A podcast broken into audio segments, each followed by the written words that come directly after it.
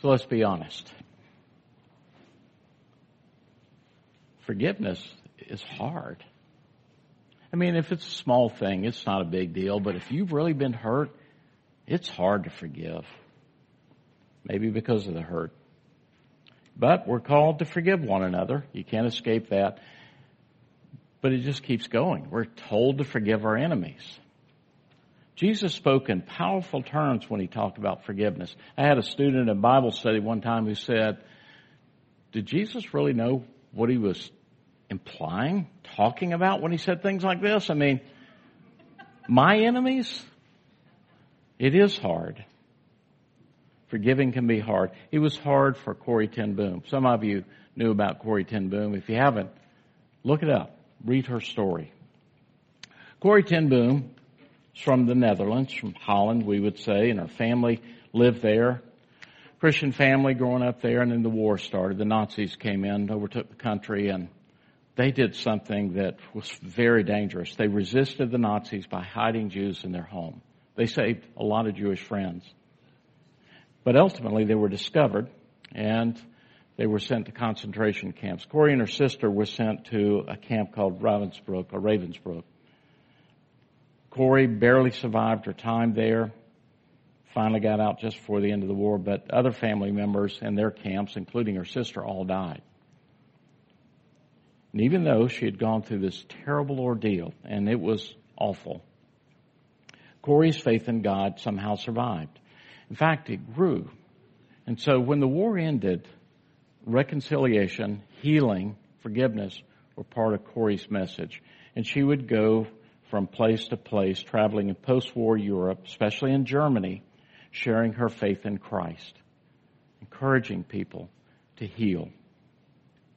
Now, on one occasion in 1947, she was invited to speak at a church in Munich. And she noticed as she was speaking in the basement of this church, this balding man in a gray overcoat near the back of the room. She saw him standing there, and then with horror, she recognized him. She had been speaking about God's forgiveness, and then as she recognized him, her heart froze. She could picture him as she had seen him so many times before in that blue Nazi uniform, the visored cap, the cruelest of all the guards at Ravensbrück, the concentration camp where she had suffered so much, horrible indignities, where her sister had died because of the way they had been treated. It was bad enough that the man was in the room, but to her horror, when her speech ended, here he comes, making a beeline for her. As he approached her, he thrust out his hand and he said, Thank you for your fine message. How wonderful it is to know that all of our sins are at the bottom of the sea. This is the camp Corrie was in. This is part of what it looked like, the indignities that they suffered. And I didn't show you the rest of the pictures because they're awful, as you know. But here's one of the perpetrators who treated them not as people, but as chattel, as vermin, as something less than human. And this man came up to say he had enjoyed her, her talk. But then he continued Thank you for telling us that all our sins are at the bottom of the sea. Remember that phrase because it really made an impact on him. And she thought, I did say that. I had spoken so easily about God's forgiveness, but here is this man I despised. And really, she said, I condemn him with every fiber of my being. She couldn't take his hand. It was there, thrust out, but she couldn't take it. How could you extend forgiveness to a Nazi oppressor? Now she realized the man didn't remember her per se. There were just way too many people in that camp.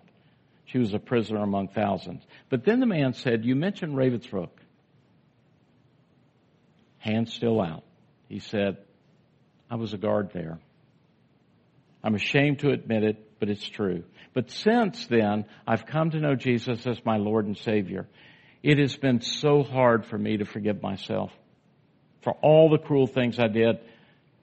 But I know that God has forgiven me. And please, if you would, I would like to hear from your lips too that God has forgiven me. Can you imagine?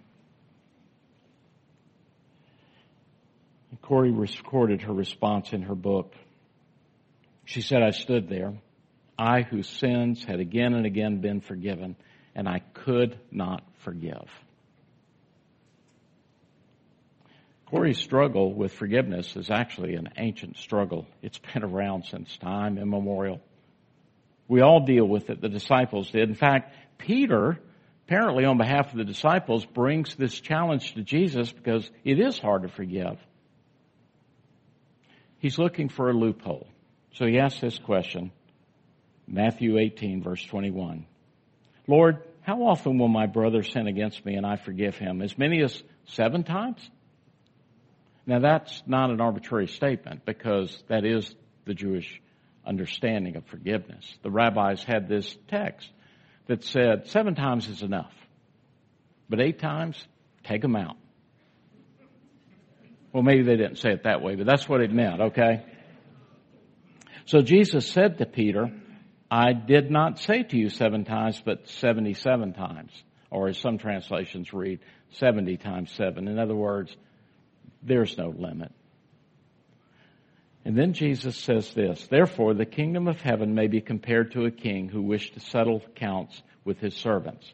When he began to settle, one was brought to him who owed him 10,000 talents. You have to wonder what that meant. I'll tell you in a moment.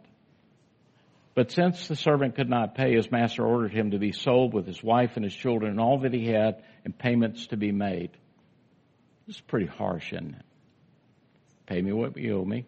Can't? Then all of you are being sold into slavery.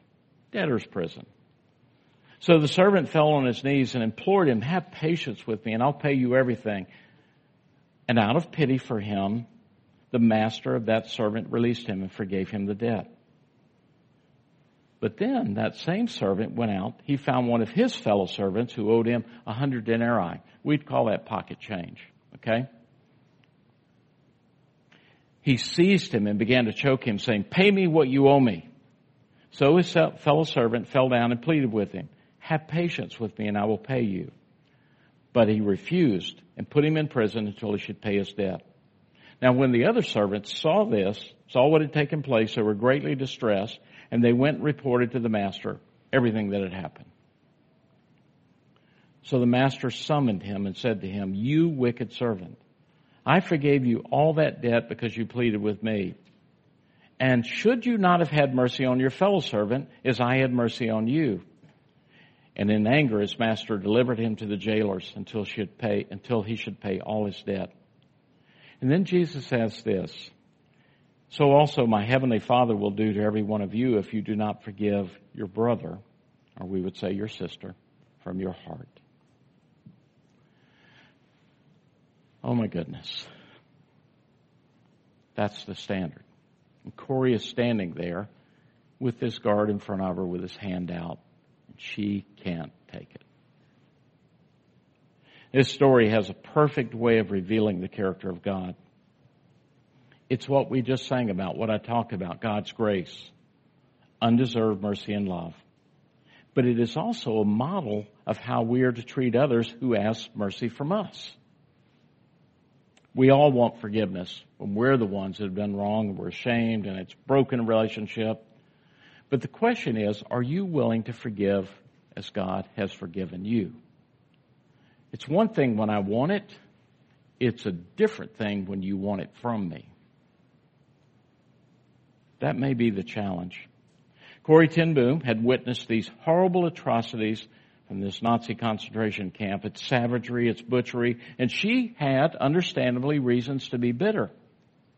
Now, most would say that her bitterness was justified, understandable. I mean, honestly, who would blame her for feeling this way?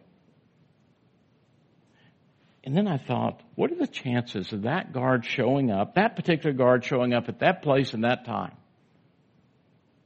But when you understand the work of the Holy Spirit, you realize that it's not chance which brought them together.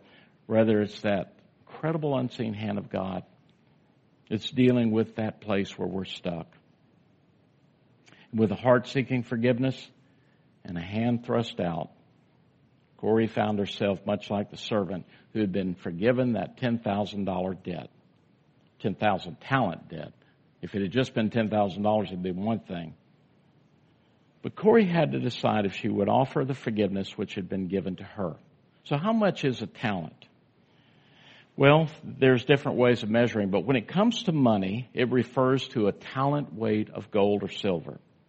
Now, some people would say typically a talent weighed about 33 kilograms. That's pretty much a standard that's been used. So if you take the price of gold, the international price of gold from just a few years ago, which was $41,155 per kilogram, then we could say that one gram of, or you know, portion of a talent would be about $38. If you do the math, which I know it gets confusing, but if you do the math, then 33 kilograms, which is what a talent is supposed to be at, would be worth, one talent would be worth about $1,400,000. This guy owed him 10,000. I mean, how do you pay that? You can't. He couldn't. So the king had two choices. One was the traditional, accepted, ordinary way. Throw him in debtor's prison. Sell him off. He's not going to pay that debt. So make him pay for it. And everybody would have said, that's what happens when you, you know, borrow money and you can't pay it back. However, you borrowed $10,000 or talents. But the other option was not the norm. In fact, it probably got everybody's attention, and which is probably the hyperbole that Jesus was using in this story. He forgave him. He canceled the debt. He wiped it out. You know what? I know you owe me several hundred millions, maybe billions of dollars, but it's okay. You don't have to pay it. Really? How do you forgive and wipe out such a large debt? And I think this parable is exactly what was hammering away at Corrie ten Boom. She faced a debt that she was being asked to forgive that was at least that big. The debt of the guard was beyond forgiveness, especially when you think of all who had suffered and died because of the deliberate cruelties of those Nazis. But still, this is the parable Jesus told when he was asked to clarify the limits of forgiveness. So Corrie ten Boom writes that as she stood there before her one-time tormentor, it could not have been many seconds that he stood there, hand held out, but to me it seemed like hours that I wrestled with the most difficult thing I'd ever had to do. You realize what this is. This is a watershed moment. This is a make or break moment. Things have been going well. She'd been, after the war, going around talking about the love of God. Maybe singing Sweet, Sweet Spirit in this place. I'm out. Isn't it wonderful God loves us? Jesus loves us, this I know. And then the bad guy shows up. The personification of evil is right there in front of her with his hand held out, asking her to say, Tell me how much God loves me, that I am forgiven.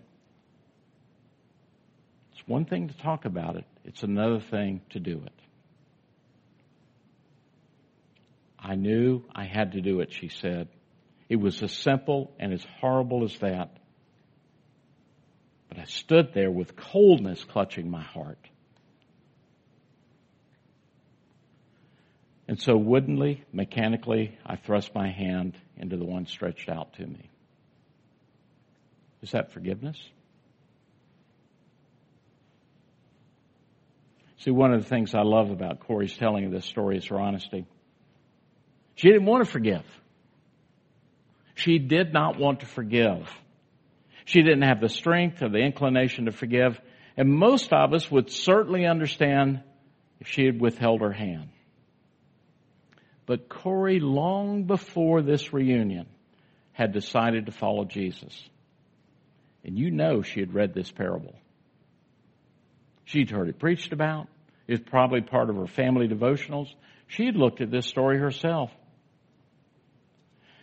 But as I said at the beginning, forgiveness is not easy. And God knows that about us, which is why God teaches you about forgiveness by first forgiving you. Say that again. God knows that forgiveness is hard for us, which is why God teaches us about forgiveness by first forgiving you. When we do communion and we go through the ritual, we say, God, Christ died for us while we were yet sinners. That proves God's love toward us. In the name of Jesus Christ, you are forgiven. It's in that name that we find forgiveness that allows us to be able to talk about, even to offer forgiveness.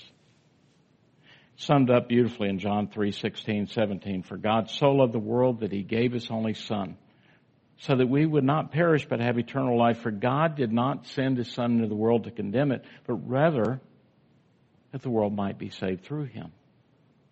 This is not an angry, vengeful God, but a God to whom we owe 10,000 talents plus, who says, it's okay. I'll pay your debt. But woodenly, mechanically, Corrie gripped the hand of this man who intended and committed evil before her. Except now he's there asking for forgiveness. And everybody's watching, by the way. Don't you know that all these people had just heard her talking about the love of God that drives our sin to the bottom of the sea are now watching as this man stands before and says, Can you tell me about God's love? Can you tell me that God forgives me? And the best she could do to this point is just stoically put her hand in his.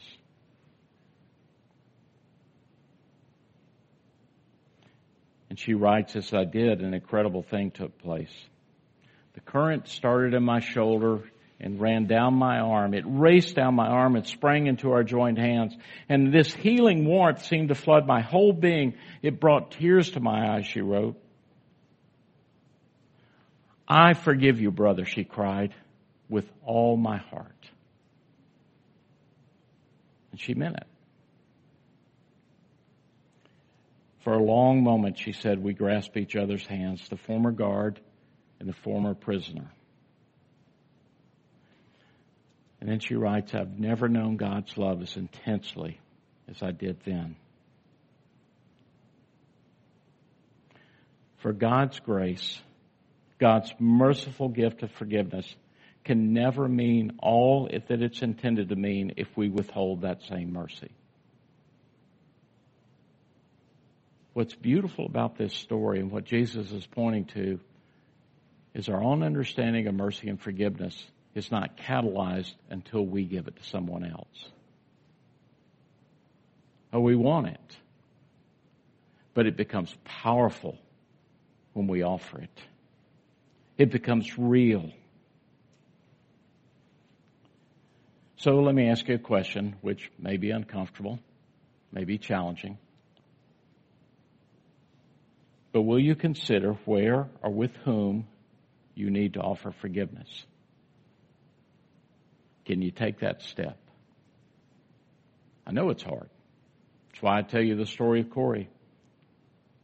And it may be that you start out with that wooden mechanical offering, that obligatory response to God's command to forgive one another as you've been forgiven. But then the catalyst of forgiveness takes hold and the work of the Holy Spirit springs into your life and your whole being is flooded with healing. Long ago, long ago, the prophet Micah told of God's mercy. And centuries later, this Dutch woman, Corrie ten Boom, is in the basement of a church in Munich, and she quotes the prophet. Those words prompted a one-time hate-filled Nazi guard to seek forgiveness and moved Corrie to offer forgiveness. So Micah writes, Who is a God like you? What do I compare you to? a God who pardons sin and forgives the transgressions, transgressions of the remnant of his inheritance. You don't stay angry forever, but delight to show mercy.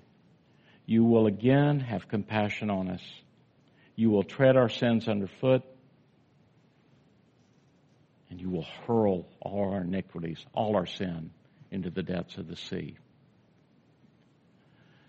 Those words changed the heart of a man who personified evil. But they also changed the heart of the woman who had experienced that evil. As they stood before each other, they realized that they are both children of God, sons and daughters of the King, both forgiven. And able, as hard and challenging as it may be, able to offer the gift that God had given to them in Jesus Christ. So, my, yeah, we're going to do it now. Is this a good time? Okay. My grandson wanted to come up with me for the benediction. So we offer you grace and a reminder that God loves you unconditionally. Now unto him who is able to keep you from falling, who is able to present you faultless before the throne of Almighty God with exceeding joy. Unto him be dominion, majesty, and honor both now and forevermore. Brothers and sisters, go in peace and go in love. Amen.